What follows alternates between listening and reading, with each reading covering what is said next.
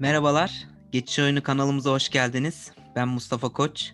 Haftanın altını çizdiğimiz konularını konuşmak üzere bu hafta Barış Arıkan'la beraberiz. Barış'cığım iki haftadır yoksun. Sosyallikte benzini kaptığından beri uğramıyorsun altı çiziliye. Evet. E, Egon biraz şişti tabii. İnmesini bekledim. iki hafta mı sürüyor senin inmesi abi? İki hafta. İki hafta. Benzini bitirdim geri geldim. Hoş geldin abi. Bu hafta ikimiziz. ikimiz kaldık. Kalan sağlar ikimiziz yani. Evet abi. Nasılsın? Nasıl gidiyor?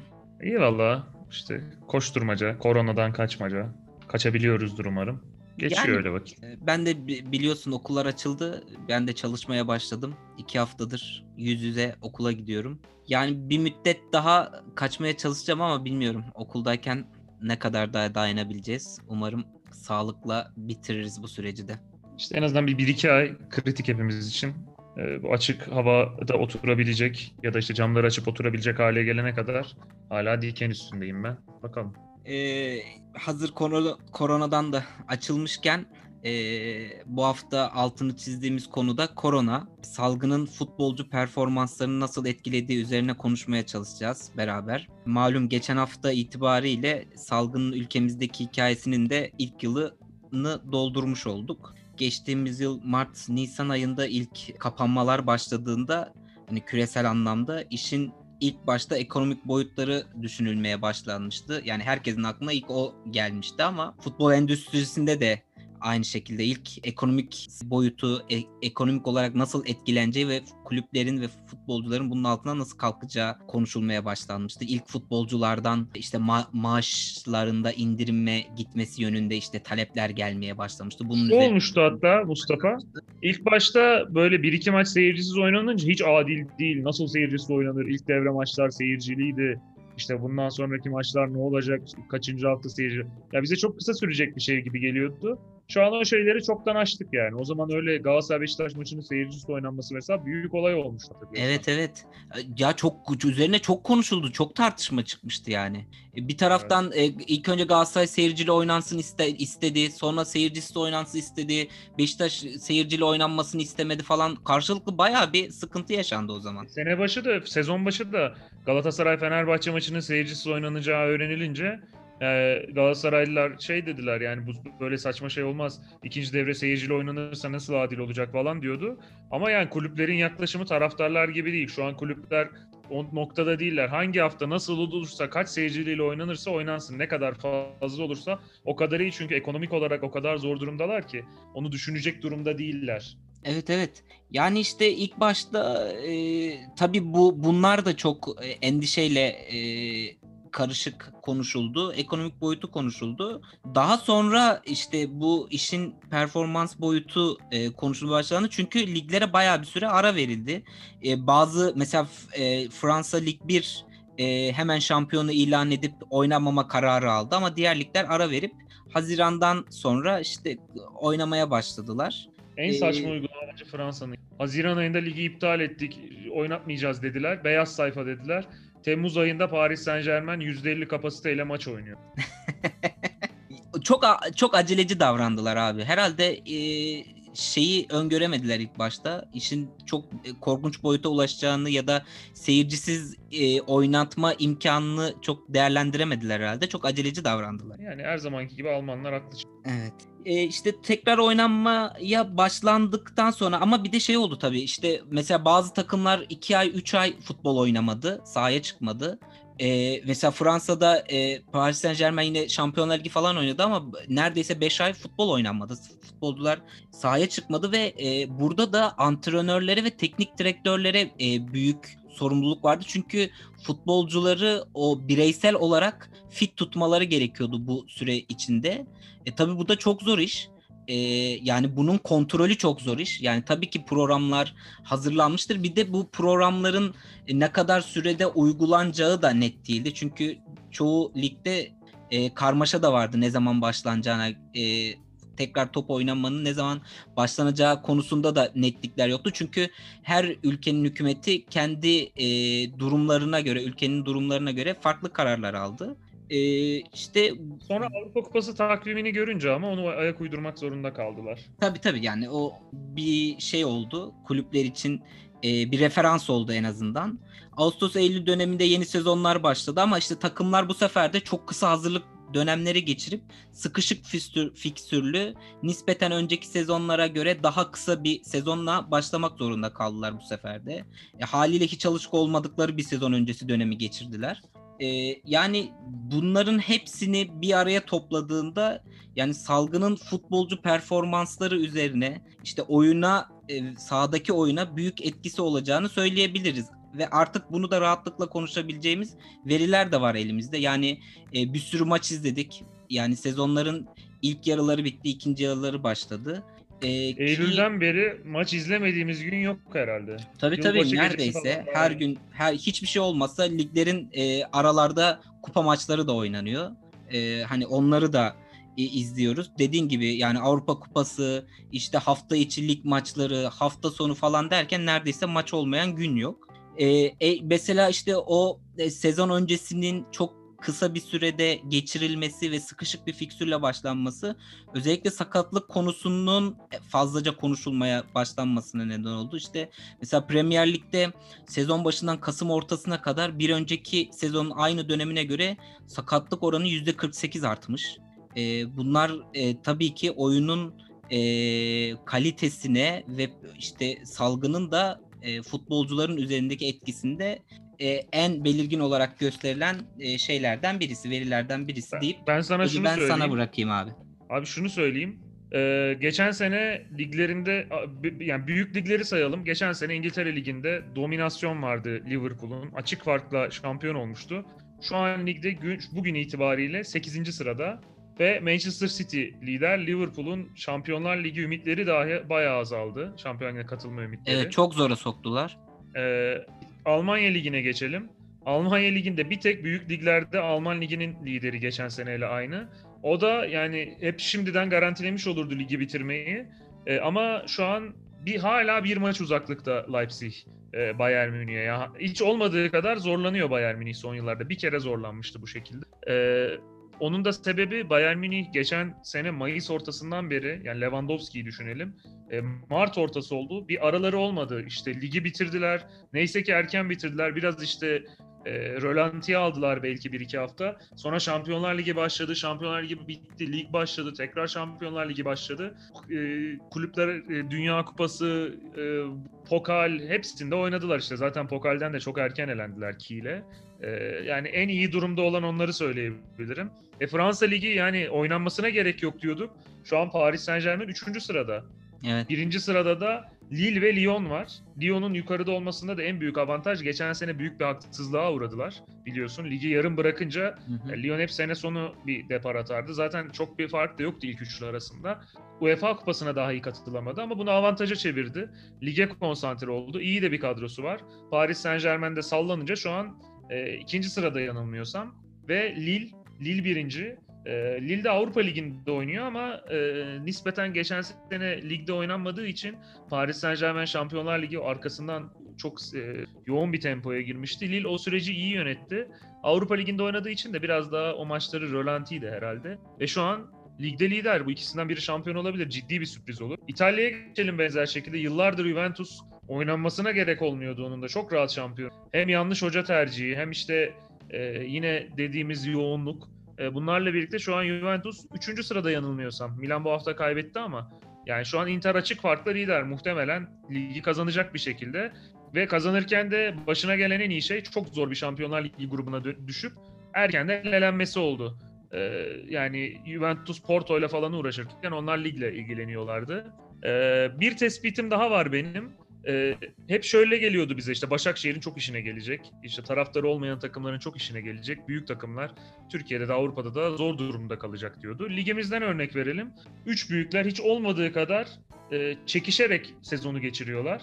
E, bunun da sebebi e, zaten güçlüler. E, sahada iki takım ki çok taktik, teknik, üst düzey olduğu bir ligimizde yok. Yani bir Anadolu takımıyla oynadığı zaman tak, büyük takımlar muhtemelen güçleriyle yeniyorlar e, hakemi de baskı altına alarak e, sağ, oyunlarıyla da psikolojik olarak da rakibi e, kalesine hapsederek yeniyorlar zaten. E, deplasman olduğu zaman yine rakibin taraftarı olabiliyordu, bir işte e, zorlayabiliyordu. Onlar da hakemi bir, biraz etkileri altına alıyordu. E şu an onlar olmadığı için Galatasaray'da, Fenerbahçe'de, Beşiktaş'ta sürekli seri yapıyorlar. 6-7 maç kazanmak eskiden 6-7 maç kazanıldığı zaman geçen sene Galatasaray kazanmıştı. Çok büyük olaydı. Galatasaray şampiyonluk yarışından kopmuştu, liderliğe yükseldi. Bu sene de yaptı seriyi. İkinci sıradaydı, üçüncü sıradaydı seriyi yaptığında. Bir e, çok yakınındaydı. E, iki adım uzaklıktaydı lig zirvesine. 8 hafta kazandı. Averajlı liderdi. Çünkü Beşiktaş'ta Fener de sürekli kazanıyor. İç saha deplasman fark etmiyor. Zaten 6 tane İstanbul takımı var ligde. Yani şey, semt değiştiriyorlar çoğu maçta. Yani Sivas gibi, Erzurum gibi takımlarla kışın ya da Alanya gibi, Antalya gibi takımlarla yazın oynamadıkları sürece bir deplasman hissetmiyorlar. Sadece bir gün önceki bir saatlik uçak yolculuğu. Başka hiçbir farkı yok. Ben aynısını takip ettiğim bir lig olduğu için Bundesliga 2'den örnek vereyim mesela. Bundesliga 2'de Almanya'nın en büyük takımlarından biri var Hamburg. Benim de gönül verdiğim Bochum var. Taraftarı yoğundur. Ruhr bölgesi takımı zaten. Schalke, Dortmund. Üçüncü büyük de Bochum'dur.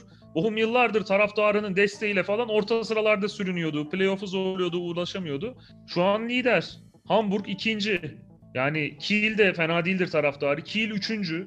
Ama öyle taraftarı olmayıp ama iyi gözüke göz, götürebilecek işte son yıllarda ona Heidenheim gibi takımlar düştü faydasını olmasını beklerken. Ee, yani ilginç ilerliyor o açıdan. İnsanların taraftar, ben genel olarak yanıldığını düşünüyorum. Taraftar e, desteğinden çok taraftar baskısını e, sırtında hisseden takımlar gibi sanki görünüyor bunlar. E Fenerbahçe'de taraftar yok. Onların hayaleti bile oynatmıyor takımı.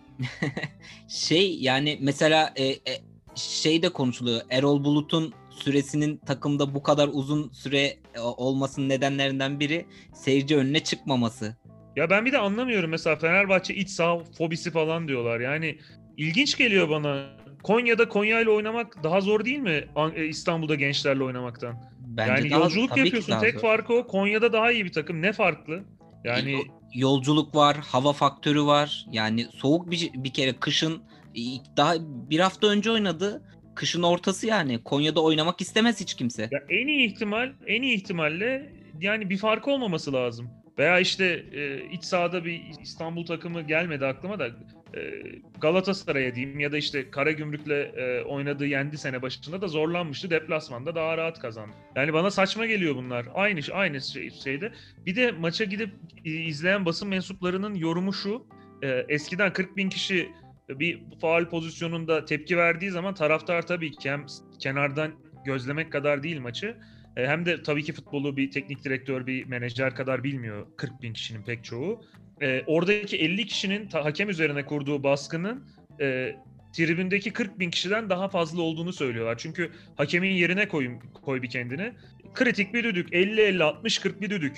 Tam çalacaksın. Kenarda Fatih Terim, Sergen Yalçın, Emre Belözoğlu falan bağırıyor hoca sarı kart, hoca faal ya da işte sahada çok tecrübeli, etkili oyuncular var. Caner, Gökhan Gönül. Ya bir taraftarın sesinin bastırması var. Bir de taraftar her pozisyonda yapıyor. Onlar daha da futbolu bildikleri için basit bir pozisyonda değil, kritik anlarda ya bunu bilinçli yaptıklarını söylemiyorum her zaman. Hı hı. Ama içgüdüsel olarak da futbolu bildikleri için hangi pozisyonda itiraz edileceğini de daha iyi biliyorlar. Hakemleri bu şekilde daha iyi baskı altına aldıklarını söylüyorlar. Bir de iç sağ dış sağ yok. Yani Erzurum'un deplasmanına da gitse büyükler mesela e yine yedek kulübesi işte orada menajeri şu bu yine üstüne çöküyor. Tribünde kimse yok çünkü eşit. Şartları eşit. Evet. E, Onun da çok etkili olduğunu söylüyorlar maça Muhakkak, gidenler. muhakkak. E, ben şeye geri dönmek istiyorum abi. Oyun sağ içinde gördüğün oyun kalitesi bakımından etkisine geri dönmek istiyorum. Mesela e, geçen hafta da konuştuk biraz. Senin de düşünceni almak isterim. Pep Guardiola'nın işte e, şu an ligde arayı açtı, e, seriler yakaladı o da takımıyla beraber. Ancak e, bu sezon takımı özellikle skoru bulduktan sonra oyunu rolantiye alması e, konusunda ele- eleştiriliyor. Daha sıkıcı maçlar oynuyor Manchester City. E, bunun da bir nedeni olarak şeyi konuşmuştuk. Hani bu sezon özelinde özellikle sıkışık fik- fikstürün e, etkisinin olup olmadığını e, konuşmuştuk. Bir taraftan da işte mesela Prem, Süper Ligi ben bunun çok dışında tutuyorum. Çünkü oyun kalitesi hiç, hiçbir sezon e, diğerinden çok fazla bir farkı olmuyor. Mesafesi çok az zaten. E, aynen. Mesela e, Premier Lig'de ilk altı takımın içerisinde olan maçları birbirleriyle oynadıkları zaman iple çekerdik. Hani oturalım izleyelim kaliteli tempolu harika maçlar izleyeceğiz diye. Bu sezon pek öyle olmuyor. E, bir iki maç haricinde çok tempo yükselmiyor maçlarda. E, bunun da e, salgının ve o sıkışık fikstürün etkisi olduğu üzerine konuşmuştuk. Şöyle e, yani Guardiola'nın yaptığı mantıklı. Bu kadar uzun süre, bu kadar üst düzey oynayamazsın. Ee, onun için tabii ki kısa sürede kesmesi lazım. Bir de şu an artık City Ligi kolayladı. Çok bir şey kalmadı orada. Ee, Guardiola nasıl hedefi tabii hep eleştirildiği şey Şampiyonlar Ligi ve şu an geçen sene de diyorduk bunu da şu an gerçekten farklı bir boyutta. Basketbolda Efes, futbolda Manchester City tank gibiler şu an. Yani önlerine geleni paramparça ediyorlar. Ya City de böyle bir yakalamışken bu tempoyu bir iki ay daha devam ettirip sonunda Şampiyonlar Ligi'ni almak istiyor. Tarihe geçer zaten bunu yaparsa. Ee, çok büyük bir başarı olur. City gibi bir takıma kazandırmak. Yani şey zannediyor insanlar para harcayınca kolay. Harcıyor harcıyor Paris Saint Germain. Olmuyor yani. Galiba United daha az harcamıyor. Ya yani şeye geleyim yine o konuya geleyim. Bahsettiğin konuya geleyim. E, bence doğrusunu yapıyor. City'nin şansı biraz oyuncuların sakatlanması oldu. Mesela De Bruyne, De Bruyne sakatlandı. İlkay sakattı. Geç döndüler. Onun için daha dinlenmiş geldiler. E, ve e, diğer takımlar işte Liverpool, e, Manchester United 6 aydır üst düzey oynadıkları için düşüşe geçmişken onlar anca toparlanıp e, bir anda bastılar gittiler. Arkalarına bile bakmadılar. E, öyle bir şansları oldu. E, şeyi de ben şunu da söylemek istiyorum e, fizik durumları çok kötü olduğu için çok ilginç skorlar çıkıyor. Mesela Southampton ligin baş altı takımlarından biri sıralasak 8. 9. olur en kötü ligde. Yani kafamızda bir sıralama kağıt üstünde. Manchester United da çok beğendiğimiz bir takım değil. E, doyuran bir takım değil. 9-0 yenmişti galiba değil mi? Evet. E, ya hadi neyse Manchester United Southampton'dan güçlü. Kaç 8-2 mi 7-2 mi yendi e, Aston Villa Liverpool'u olacak bir şey mi bu? Evet evet evet. Yani Liverpool ilginç. geçen sene hatır Aston Villa'ydı yine galiba. As takımını e, Kulüpler Dünya Kupası'na göndermişti. Çoluk çocukla çıkıp yenmiş miydi? Berabere mi? Everton'ı yenmişti, Aston Villa'ya yenilmişti. Galiba, galiba abi. Yanlış hatırlamıyorsam. Yine yani öyle bir rezillik olmamıştı yani. 4 falan yemişlerdi galiba da orada kimse yoktu. Ama Everton gibi ezeli rakiplerini yenmişti o, o takım. Yani o kadar kötü bir takım değil oradaki gençler. İşte Curtis Jones falan oynuyor şu an zaten. Ee, yani öyle etkisi oldu bence. E, tabii hocalık çok ön plana çıktı bence. Heh, onu onu diyecektim ben de. Yani bu planlamayı şu an 5 büyük lige baktığın zaman hani Bayern Münih'i ayırıyorum çünkü her zaman fizik olarak da e, çok çok fark atan bir takım rakiplerine. Oyun olarak Bayern da öyleydi. ayarlıyor onu bence ya. Ama ne zaman yani gaza, sürekli gaza basmayıp bazen gaza bazen frene basıp Evet evet. E, bir şekilde çünkü ligi kazanır kaz, kazanırlar. İyi de kura çektiler Şampiyonlar Ligi'nde. İşte Nisan'da falan tekrar gaza basarlar. Bu hafta ligde de 2-3 haftadır zaten tek maça inince fark rahat kazanmaya başladılar. Zaten sezona da vites biraz düşük başlayıp işte o arada gördük Leverkusen'in falan çıkışını. E sonra biraz vitesi arttırınca tekrar işte de, oradaki sıralama Leverkusen'de zaten dediğime en güzel örnek. Leverkusen'in çok iyi bir kadrosu var. Yani Alman liginde dört takımdan biridir. Leipzig, Dortmund, Bayern. Dördüncü kesin Leverkusen'i yazarım kadro kalitesi olarak. Ee, Gladbach'tan da iyi bence. Ama başında hoca olmadığı için takım iyi gidiyordu sene başı. Ama bu tempoyu korumak mümkün değil. Tabii. E, takım sallanınca hoca da şey yapamayınca şu an maç kazanamıyorlar. Bielefeld'de falan yenildiler en son. İşte şey diyecektim. Hani o 5 büyük lige baktığın zaman o planlamayı en iyi yapıp uygulayan Guardiola gibi. Yani o bayağı ön plana çıkmış durumda şu an. E, o planlamayı yapmışlar. Sakatlıklara rağmen işte De Bruyne'yi falan kaybettikten sonra bile o planlamayla birlikte çok iyi gidebilirler ki kadro kalitesi tabii orada şey e, ön planda ama. Şu da var Liverpool'u da şu açıdan eleştirmek istiyorum. Yani yıldız transferler yapmasını beklemiyorum ama ya böyle bir sezona girerken ekonomik olarak da şimdi Premier Lig'deki orta sıra takımlar bile ne transferler yapıyor. Bu takım lig şampiyonu, şampiyon ligi şampiyonu iyi bir geliri var. Yani Klopp'un Almanya'daki bilgisi de bağlantıları da yüksek. Oradan transferler yapıyordu işte zamanında. E, işte Matip'i aldı, bir tane Estonyalı stoper almıştı. Ee, yani beklemiyorum süperstar transferi yapmasını ama biraz kadroyu genişletmesi gerekiyordu. Bir tek Thiago Alcantara ile transfer sezonu geçirdi. Stoper transferinde de yani şey gibi geliyor bana. Guardiola, Klopp gibi hocalar çok olmuş oyuncu sevmiyorlar. Çünkü bir oyun mantaliteleri var. Biraz daha şekil verebilecekleri oyuncular, daha toy oyuncular tercih ediyorlar. Anlaşılır bir şey bu. Ama bu transfer yapmamalarını gerektirmiyor. Hücum hattına bir oyuncu, savunmaya bir oyuncu sene başı almaları lazımdı. Yani 3 stoperle 2 2 stoperle sezona girilmez böyle bir sezona. Evet. Yani çok koskoca Liverpool'un mümkün değil. Hiç anlaşılır gibi değil yani. çok çok Yani ö- öngörüsüz girdiler sezona. Klopp çok kötü yönetti süreci. Guardiola iyi yönetti. Evet dediğine katılıyorum. E, Ben Hansi Flick'in de iyi yönettiğini düşünüyorum. Orada da sakatlıklar falan oldu. Tabii oradaki rahatlık lig rahat. Şampiyonlar Ligi'nde de iyi bir gruptalardı. Hani çok zorlanmadılar. Rölanti'de gidebildiler. E, Ama tabii ki şeydir her zaman hocalarla ilgili hep şunu söyleriz. Geçen sene Hüseyin Cimşir için de ben aynısı. Takım iyi giderken hocanın etkisini çok görmeyebiliriz. Zaten iyi gidiyordur takım. İyi gideni bozmaz ama ilk krizde hocalığı görmemiz lazım. Hüseyin Cimşir'i de görememiştik. Kısa sürede kovuldu zaten. Ee, Klopp'a yani öyle bir şey haşa demiyorum tabii ki. Yani bu çok e, olağan dışı bir durum. Ama pek çok hoca için de bunu söyleyebilirim. Yani burada da bir kriz yönetimi var. İşte demin adı geçti Peter Bosch. O, yani beğenmediğim bir hoca yönetemedi. Ee, işte yani öyle örnekler birazcık daha görmüş olduk burada da. Ya buradaki de hata Erol Bulut söyleyebilirim. Ya buradaki hata şey gibi yani e, bu sezonun e, sakatlık problemi e, yaratacağı çok belli ve çok kritik noktalarda sakatlıklar yaşayıp e, sezonun devamında büyük sıkıntılar yaşayacakları da e, ortaya çıktı. Buna rağmen ara transfer dönemini de iyi geçiremediler. E, o Klopp'un en büyük hatası buydu sanki bu sezon özel. Başta bir zaten planlama iyi yapılmamış belli. Ama e, ara transfer döneminde de bunu telafi etmek üzerine çok fazla bir şey mı ya? yapamadılar. 10 güne kalır mı yani? İnanılır İşte. gibi değil. Evet. O yani şu an e, çok hak ettiği yerde e, Liverpool. Şeyi de tabii ki işte deminden konuştuk taraftar desteği belki de en olumlu etkileyen takımlardan biri Liverpool. Ondan da mahrum kalınca her şey tepe taklak gitti ve kartopu Bir- gibi büyüye büyüye devam etti yani Liverpool Bir için. örnek daha vereyim. Bizim ligimize benzer yapıda olan bir lig. Onun için oradan örnek vereyim. Mesela Portekiz Ligi'nde son yıllarda ya Benfica ya Sporting şampiyon oluyordu. Pardon Benfica ya da Porto şampiyon oluyordu. Aralarında geçiyordu. Sporting yaklaşamıyordu bile. En iyi ihtimal üçüncü oluyordu. Bu sene Sporting mükemmel gidiyor. Evet. Yani e, tabii ki diğer ikisinin kötü gitmesinin de ki Benfica rüya takım kurdu. İlk defa para harcadılar. Hep e, genç oyunculara yatırım yaparlardı. Bu sene ciddi olmuş oyunculara yöneldiler işte. E, Vertonghen geldi. Benim çok beğendiğim işte Leipzig'li adı anılıyordu. Luka Waldschmidt geldi. E, orta sahaya takviye Otamendi geldi. Yani bayağı iddialı bir takım kurdular ama hiçbir işe yaramadı. Yani biraz bizim takımlar gibi transfer yaptılar. Ama Sporting devam etti bildiği yolda. E, uzun yıllar sonra şampiyonluğu kazanacak gibi. Ne Porto zaman kazandı en son bilmiyorum. Bir Schmeichel'la hatırlıyorum şampiyonluklarını. Sonra kazandı mı emin değilim. Ben de hatırlamıyorum. En son Schmeichel gittiğinde kazanmışlardı. Bir son e, Sporting yapıp bırakmıştı yanılmıyorsam. E, orada bir şampiyonlukları vardı. Yani demek istediğim e, bu süreci biraz iyi yöneten takımlar maddi olarak çok harcama yapmasalar da çok ön plana çıktılar. Yani e, Sporting'in Portekiz'de şampiyon olması kolay bir şey değil. Evet.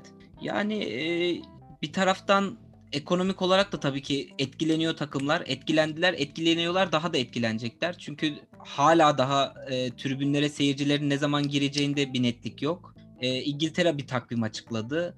E, Türkiye işte sözde yine bir Nisan ayını işaret ettiler ama zannetmiyorum Nisan ayında da e, Türkiye'de seyircilerin tribüne girmesi pek mümkün görünmüyor.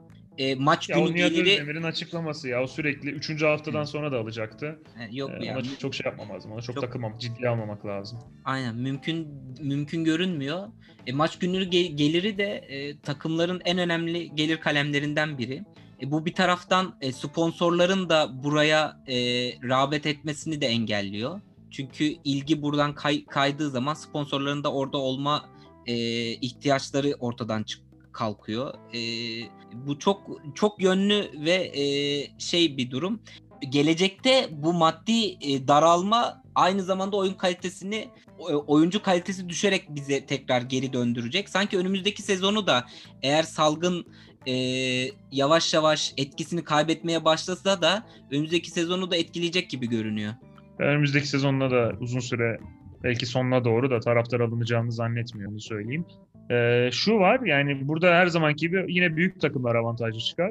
Ee, yani biraz olsun küçük takımlar işte e, zekalarıyla becerileyen bu sene için tersini söyledim işte o süreci yönetebilmek de ekonomik olarak yani Manchester City, e, Liverpool, işte Bayern Münih, Real Madrid, Real Madrid yine Haaland'la Mbappe'yi alacağını söylüyorlar. Yani daha savunmasız olacak bunları işte satmak durumunda kalan takımlar. Çünkü e, ekonomik olarak öbürleri taraftar geliri elde etmeyecek ama yine sponsorluk geliriyle e, işte ürün geliriyle pek çok yan gelirleri yine da, çok daha yüksek e, ve öbür ta- telafi edebilecekleri şeyler var.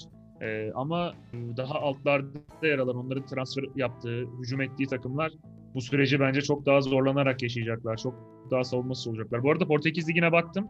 En son 2002'de şampiyon olmuş Sporting Lisbon. Onun dış, ondan sonra hep Porto Benfica var. Evet. Ee, ondan önce de Boavista'nın bir şampiyonluğu var. Hatırlıyorsundur belki. Galatasaraylı Marsilya oynuyordu. Çok sürpriz bir şampiyonluktu. Şu e, finish bayrağı gibi bir formaları vardı bir yere Beşiktaş'ta sonra. Biliyorum biliyorum. Boavista'yı şeyden hatırlıyorum ya. Ee, PlayStation 1'de Japon diye bir oyun vardı. Oradan hatırlıyorum. Muhtemelen o şampiyonluktan sonra girmiştir o oyuna da. Oradan hatırlıyorum Boavista. Bu da ilginç bir anekdot. Şey diyeceğim. ee, bu büyük takımlara yaradı mevzusu. Mesela şeyde de e, ilk başta bu 5 değişiklik hakkı gelince bunun küçük takımların lehine olacağı, işte oyuna ortak olma konusunda daha uzun süre dirençli olacağı konusunda falan çok e, avantajlı olacakları söyleniyordu. Aslında bu da hep büyük takımların işine yaradı. Tabii. Tabii. Ya beş değişiklik çok fazla. Kaleciyi çıkarırsan takımın yarısını değiştirebiliyorsun. E şimdi 3 günde bir maç yapıyorsun. E rotasyon yaptığını düşün. Yani eskiden haftada 7 günde 2 maç yapıyordun. Şimdi 3 maç yapıyorsun. Öyle kabul edelim. Eskiden 3 değişiklik yapıyordun. Yani bir maç birini bir maç birini oynatıyordun diyelim. E şu an mesela e, 6'ya bölmüş oluyorsun haftayı. 5-5 yaptığın zaman hemen hemen aynı tempoya getirebiliyorsun. Çünkü Evet. giren çıkan fark etmiyor. Yani mesela Ruben Diaz çıkıyor, Aymeric Laporte giriyor örnek veriyorum. İşte Stones giriyor çok fark etmiyor. Yani Ama sen işte Brighton olduğun zaman öyle olmuyor. iyi E, Galatasaray, Fenerbahçe, tutabilme Beşiktaş konusunda büyük avantaj oldu yani büyük büyük takımlara. İşte Fatih Terim'e zaten en büyük eleştirimiz de o. E, Galatasaray'ın özellikle ikinci yarı ciddi bir e, rotasyonu var. Sene başı çok başarılıydı bence. E, yani Taylan'ı kazanması, Olcan'ı kazanması falan. Ama özellikle devre arasından sonra çok geniş bir kadrosu var hocanın. E, ve e, yani hamle yaparak maç alabilir. Çünkü takımın yarısını değiştirebiliyorsun. Çok ciddi bir şey. Karşıdaki işte dün Gençler Birliği değişiklik yapamadı. Yok çünkü 11, çıkacak 11'deki oyuncular bile yetersiz zaten. Yedekten adam almıyor vakit geçirmek için dahi. E, şey öyle olunca da e, ne yaptı? E, değişiklik yaparak maça Galatasaray ilk puanını geriye düştüğü maçlarda Sivasspor karşısında aldı bu sene. Geriye düştüğü maçları kaybetmişti Galatasaray bu sene. Puan almamıştı. E, yani ciddi bir eksi bu. Bir de teknik direktörlerin de kafasını çok karıştırdı. 3 seferde yapman gerekiyor ya 5 değişikliği. E sorun E, değil ki. Mesela onu- şunu görmek isterim ben. Mesela eskiden 3 değişiklik varken 30. dakika değişiklik yapmak çok iddialı bir şeydi. Ama Fatih Hoca mesela ben şeyi hatırlıyorum. E, Braga maçını hatırlıyorum deplasmanda. Takım kötü gidiyordu. E, hemen devre arası 2 değişiklik yaptı. 3 değişikliğin ikisini kullandı. Zaten birini de yapamayacak. Sonuna kadar saklaması lazım bir sakatlık olursa diye. Hoca o kadar cesurdu o maçı çevirdi. Aydın Evet, Yılmaz'la Fatih Terim falan. o konuda en cesurlardan biridir Ama zaten. şimdi 30. dakika mesela iki değişiklik bile yapsan hiçbir problem yok. Yani sahada bir eksi görüp hemen 30. dakika değiştirebilirsin. Çok büyük nimet. Fatih Terim de hep onunla övünürdü. Yani şey e, maç içindeki hamleleriyle hep takdir edilirdi. Biz de derdik. Milli takımda da öyle. Galatasaray'da da yıllarca öyle. E, o hep şey derdi yani ben görünce daha etki, iyi, hamle yapıyorum. Şimdi onu kaybetti. Yani neyse Fatih Terim'e girdim bir anda. Genel olarak da öyle yani. Hoca sevgin yine üstün takımların- Hocayı sevdiğimden söylüyorum. Be- beklentim yüksek. Yoksa Erol Bulut'a bir şey demiyorum. Ee, ama işte şey e, takımlarımızın ya bizi de hocalar çok böyle e, farklılık yaratma şeyi taşımıyorlar. En farklılık yaratanı işte Fatih Terim. Onun için belki ondan bekliyoruz. Ciddi bir fırsat var ellerinde. 5 değişiklik. Beşiktaş için de şimdi kadrosu vasat falan diyoruz ama yedek kulübesiyle 11 arasında çok büyük bir fark yok. Hoca hamle yapabilir ki yaparak maçlar da aldı. Ama 30. dakika bir hamlesiyle maç almadı mesela Sergen. Çekinmemeleri lazım, denemeleri lazım bence. Yani Beşiktaş için belki şu e, ihtiyaç pek olacak bir maç olmadı ya. Senin dediğin gibi böyle bir şok etkisi yaratacak saha Doğrudur içine. da ya doğrudur da hani böyle şeyler deneyebilirler. Hepsinden eee, öyle bir şansları var. Büyük takım hocaları için de aynısı geçerli. Özellikle geçerli. Küçük takım hocaları da eee, daha deneysel şeyler yapabilirler. Eee, kadro kısıtlı olduğu için ama onları o kadar eleştirmiyorum. Çünkü daha pragmatist olmaları gerekiyor. Evet işte uygulamada iş bambaşka bir boyuta geldi. Herkes en başta bunun e, küçük takımlar için bir avantaj olacağını, işte e, oyun içinde daha diri kalabileceklerini takımların e, öngörmeye çalıştılar ama dediğin gibi kadrolar kısıtlı ya da e, sahaya çıkan 11 ile kulübe arasında büyük bir kalite farkı varken çok da bir işe yaramadı yani küçük takımlar için. E işte dün 20 transfer yapan Fenerbahçe ile altyapıda en iyi yani transferlerin hepsi çok kötü olup altyapıdan çıkan oyuncularla oynamaya çalışan Gençler Birliği'nin maçı vardı. Bir sürü değişiklik yaptı Erol Bulut ki giren çıkan hepsi birkaç milyon euroluk oyuncular. Gençler Birliği değişiklik yapacak oyuncu bulamadı. Maça etki edemedi. Edemedi evet. Aslında sonuna kadar zor da getirdiler yani. Biraz da Fenerbahçe'nin beceriksizliği öyle gitti maç. Evet. Yani o maç için söylemiyorum da genel işte e, bizde şey düşük. E, savunma oyuncularının kalitesi düşük, hocaların kalitesi düşük. Bir kısır döngünün içindeyiz. Evet maalesef. Ee, ya ben bir de sana bir şey soracağım. Senin fikrini almak istiyorum bu konuda. Ee, birazcık tabii yine e, salgınla kıyısından e, alakalı bu konunun. Ee, şimdi ben 10 yılı aşkındır e, işte dikkat eksikliği, hiperaktivitesi olan, işte özel öğrenmesi güçlü olan çocuklarla çalışıyorum. Ee, çocukların özellikle yeni yetişen yeni nesil çocuklarda e, dikkat dağınıklığı büyük bir problem. Bu problemin dışında da bir işe başlayıp bitirme ve odaklanma konusunda büyük problem yaşıyor yeni nesil. Şimdi biz e, oturduğumuz zaman yani spor izlemeye gönül verdiğimiz en küçük yaştan bu zamana kadar bir spor mü- müsabakasının başına oturup sonuna kadar rahatlıkla izleyebiliyoruz. Buna odaklanıp dikkatimizi verebiliyoruz ve bundan keyif alıyoruz bir taraftan da. Ama yeni nesilde bir maçı başından sonuna kadar 90 dakika takip etmek ya da bir basket maçını ya da bir işte Formula 1 e, Formula 1'i e, yarışın başından sonuna kadar izlemeyi e, çok buna e, dikkatlerini verip sonuna kadar izleme konusunda sıkıntı yaşayacaklar ve yayıncılar e, ve buna kafa yoran büyük kulüp e, yöneticileri bunun ileride yayın haklarının ve yayın gelirleri konusunda sıkıntı doğuracağına doğuracağını öngörüyorlar. E, biz de salgın süresince sürekli oturduk ve işte deminden de bahsettik başında programın. Yani sürekli oturup maç izliyoruz ve bundan dediğim gibi keyif alıyoruz. Ama yeni nesil bu konuda Daha sıkıntı şey yaşayacak. elimizde. Efendim abi? Daha iyi bir şey yok elimizde. Heh, daha iyi bir şey yok. Peki Yani... yani Mayıs ortası Alman Ligi başlayana kadar o iki ay gerçekten hayata küsmüştüm. Başlayınca yani o zaten bitmedi ondan sonra maçlar. evet. Hayata döndüm ya. Çünkü gerçekten sosyal hayatımız yok. Yapacak hiçbir şey yok. Ee, yani onun için dediğine katılıyorum evet. Ama işte bitir sonra ben söyleyeyim. Ha, bundan sonrası için sence nasıl olacak bu işler? Yani e, bu iş giderek futbol hani futbol ekseninde konuşuyoruz şimdi. Özellikle odamız olduğu için söylüyorum. Bir futbol maçının yayınını çok etkileyecek gibi görünüyor sonra il- ilerleyen dönemlerde. İşte şey de sanki konuşulmaya başlandı. Bir iki yerde okudum. İşte e, NBA'de mesela son çeyrek paketi falan var. Burada da işte futbol müsabakalarının da çeşitli paketlerle işte bir maçın yayınının pazarlanması falan konuşulmaya, tartışılmaya başlanmış. Sen onu nasıl görüyorsun? Şimdi aklıma geldi sana da sormak istedim. Şimdi şöyle bir şey var e, bu konuyla ilgili. E, o yaştakiler için e, işte benim çalıştığım yerde var o yaşlarda. Kuzenlerim var. Yani oturup 90 dakika izlemek falan gerçekten bir külfet. E, şi- yani ben de şu- e, kendimden de şunu söyleyebilirim. Ben Galatasaray maçı oynanırken e, zaten biliyorsun akıllı telefon kullanmıyorum. Bilgisayarımı da kapatıyorum. Bir mesaj gelmesin, dikkatli bir şekilde izleyeyim diye. Çünkü sürekli dikkatim dağılıyor. Ama onlar sürekli ona alışık oldukları için e, yani 90 dakika işte oyun duruyor, şöyle oluyor.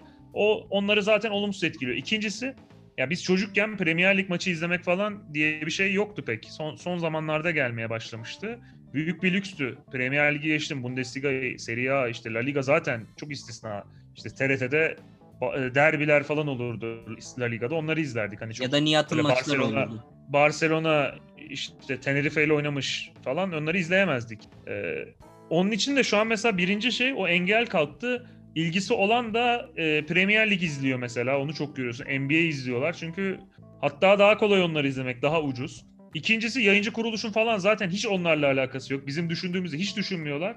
Ee, ben e, 20 yaşındayken falan açar 6-7 dakika 10 dakika mükemmel maç özeti izlerdim yayıncı kuruluşun sitesinde e, ya da televizyonda. Şimdi 3 dakikalık orada da itiş kakış tartışmalı pozisyon. Futbol namına hiçbir şey yok. Maçta ne olmuş ne bitmiş hiç anlamıyor. Kavga dövüş varsa onu görüyorsun. Bir de gollerin 10 tane tekrarını. Onlar da hiç düşünmüyorlar ya zaten çocuklar maçı izlemiyor bari işte özeti en azından merak edip açıp izlerler. Şöyle düzgün bir özet koyayım da demiyorlar. Ee, onun için zaten giderek uzaklaşıyorlar. Ben onların e, para verip ileride bizlerin yaptığı gibi işte 100, 100 lira 130 lira verip izleyeceğini pek çoğunu zannetmiyorum. Onlar kendileri bir parçası olmayı tercih ediyorlar. E, açıp oyun oynuyorlar ki e, işte Dijitürk'e bir ay için verecekleri paraya pek çok şeye üye olup ya da oyun satın alıp konsoldan oynayabiliyorlar ve kendileri bir parçası o. Hatta benim anlamadığım bir şey bu oynayanları izlemeyi seviyorlar. Evet onu ben de hiç Ee, anlayamıyorum abi. Çok öğrencim var böyle. Yani mantığını da soruyorum. O tatmin edici bir cevap da alamadım hiç bu zamana kadar. Şey işte e, konuştuklarım şey diyor. Ya işte oradan izleyip kendim uygulamaya çalışıyorum birazcık. Ben de şeyi izledim mesela e, Formula 1 yoktu. E, bu Formula 1'in özellikle genç pilotlar işte daha böyle 97'den sonra doğumlu olan pilotlar işte Charles Leclerc, e, e, Alex Albon araları da çok iyi zaten Russell. E, onlar işte e, E Prix'lere katılmışlardı Formula 1'in resmi E Grand Prix'lerine. Onları izledim. Ya izledim yani hiç evde oturuyordum. Yapacak hiçbir şey yok. Maç yok. Keyifliydi. Yani hiçbir şey olmadığı için. O zaman ne olsa izleyecektim. Yani büyük ihtimalle yani tavla falan da oynasalar izlerdim. Ee, ama bilir. Ee, ama mesela yeni yaş grubunda Euroleague hiç sevmi- sevmiyorlar. Euroleague de bizim Türk'ten federasyondan daha rezil yönet. Ee, NBA onların çok ilgisini çekiyor. Çünkü sürekli sayı oluyor. Sürekli bir etkinlik var. İşte e, yani biraz onlar daha sonuç odaklı düşünüyorlar. Daha içerik değil de e, kapak odaklı düşünüyorlar gibi geliyor bana. Yani işte dediğim gibi ilerleyen dönemlerde özellikle e, bir futbol müsabakasını ya da herhangi bir branştaki bir müsabakayı pazarlamak daha zor olacak. Muhtemelen çok çeşitli şeylere, e, parçalara bölüp bir şekilde pazarlamaya çalışacaklar. Ya da işte özetleri çok değerli olacak. Muhtemelen özet hazırlamak çok değerli bir iş olacak. Önemli Ya ben anları anlamıyorum. sunmak. Mesela yani yayın, yayıncı kuruluş şöyle 6-7 dakika güzel bir özet görüntü yapsa Amerika'da yayınlıyorlarmış. YouTube'a yüklese bile çok güzel para kazanır. Muhakkak da işte daha kafalar orada değil herhalde bizde.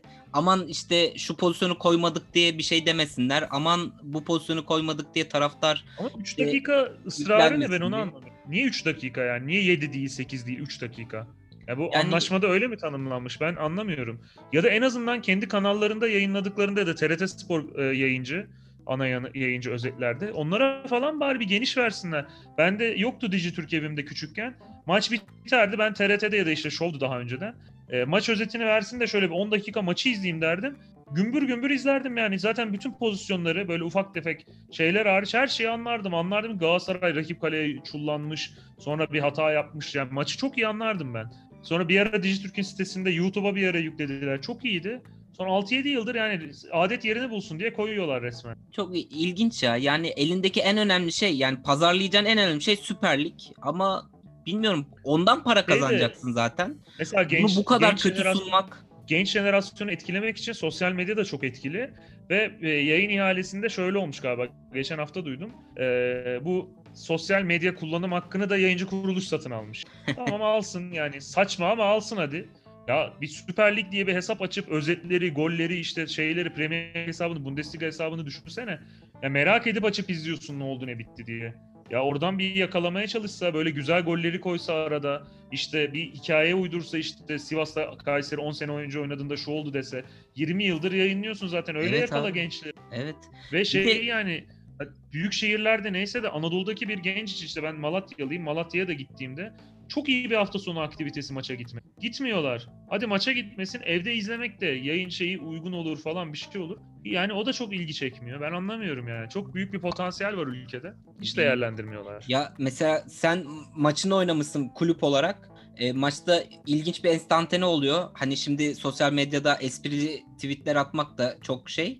E, rağbet görüyor gençler arasında da. E, o görüntüyü kullanıyor kulüp. E, yayıncı başvurup o görüntüyü kaldırtırıyor falan. Bu kadar çirkin bir şey olabilir mi ya? Yani sen o kulübün oynadığı maçı zaten yayınlamakla sorumlusun. Yani onun görüntüsünü kulüp başrol oyuncusu kullanamaz mı? Yani böyle bir saçmalık olabilir mi? Bir de hayır yayınlasın işte yani şey o yayınlamadığı zaman gelip kimse senden izlemeyecek onu. Yayınlasın. Onu izleyen de merak etsin. Mesela güzel bir Mustafa Muhammed'in Fenerbahçe'ye attığı gol mesela. Çok güzel bir gol.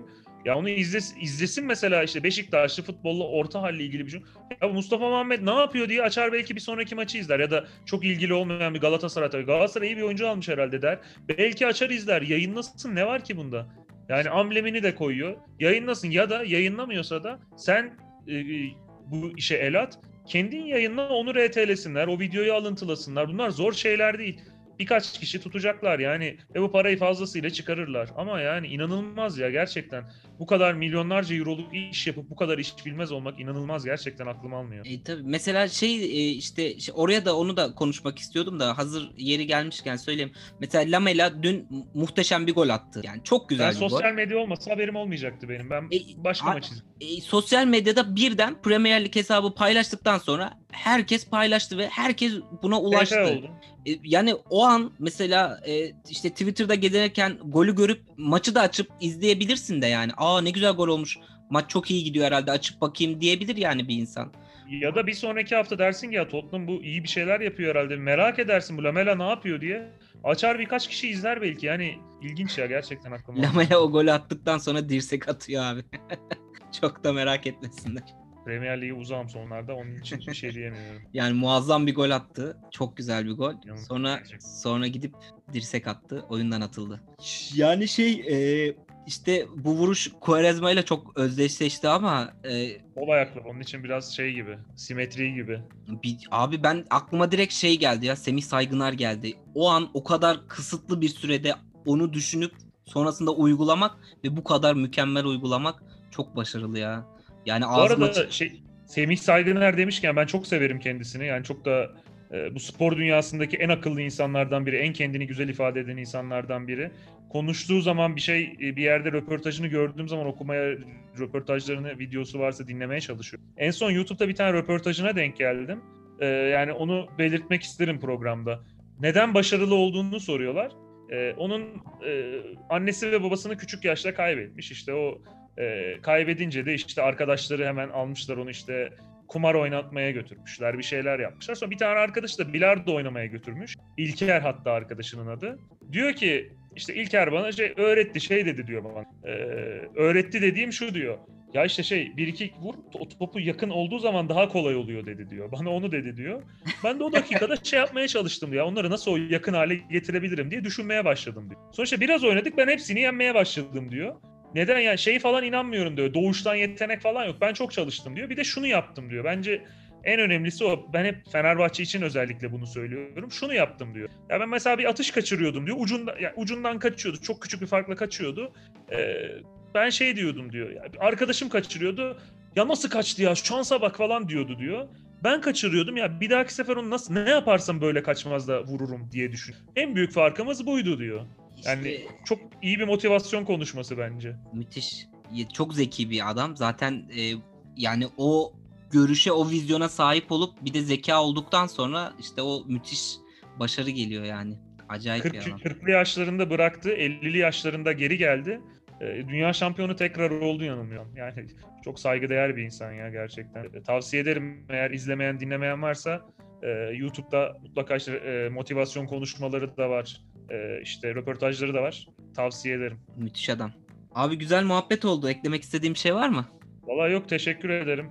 E, laf lafı açtı. Cem Özer'e de selam olsun.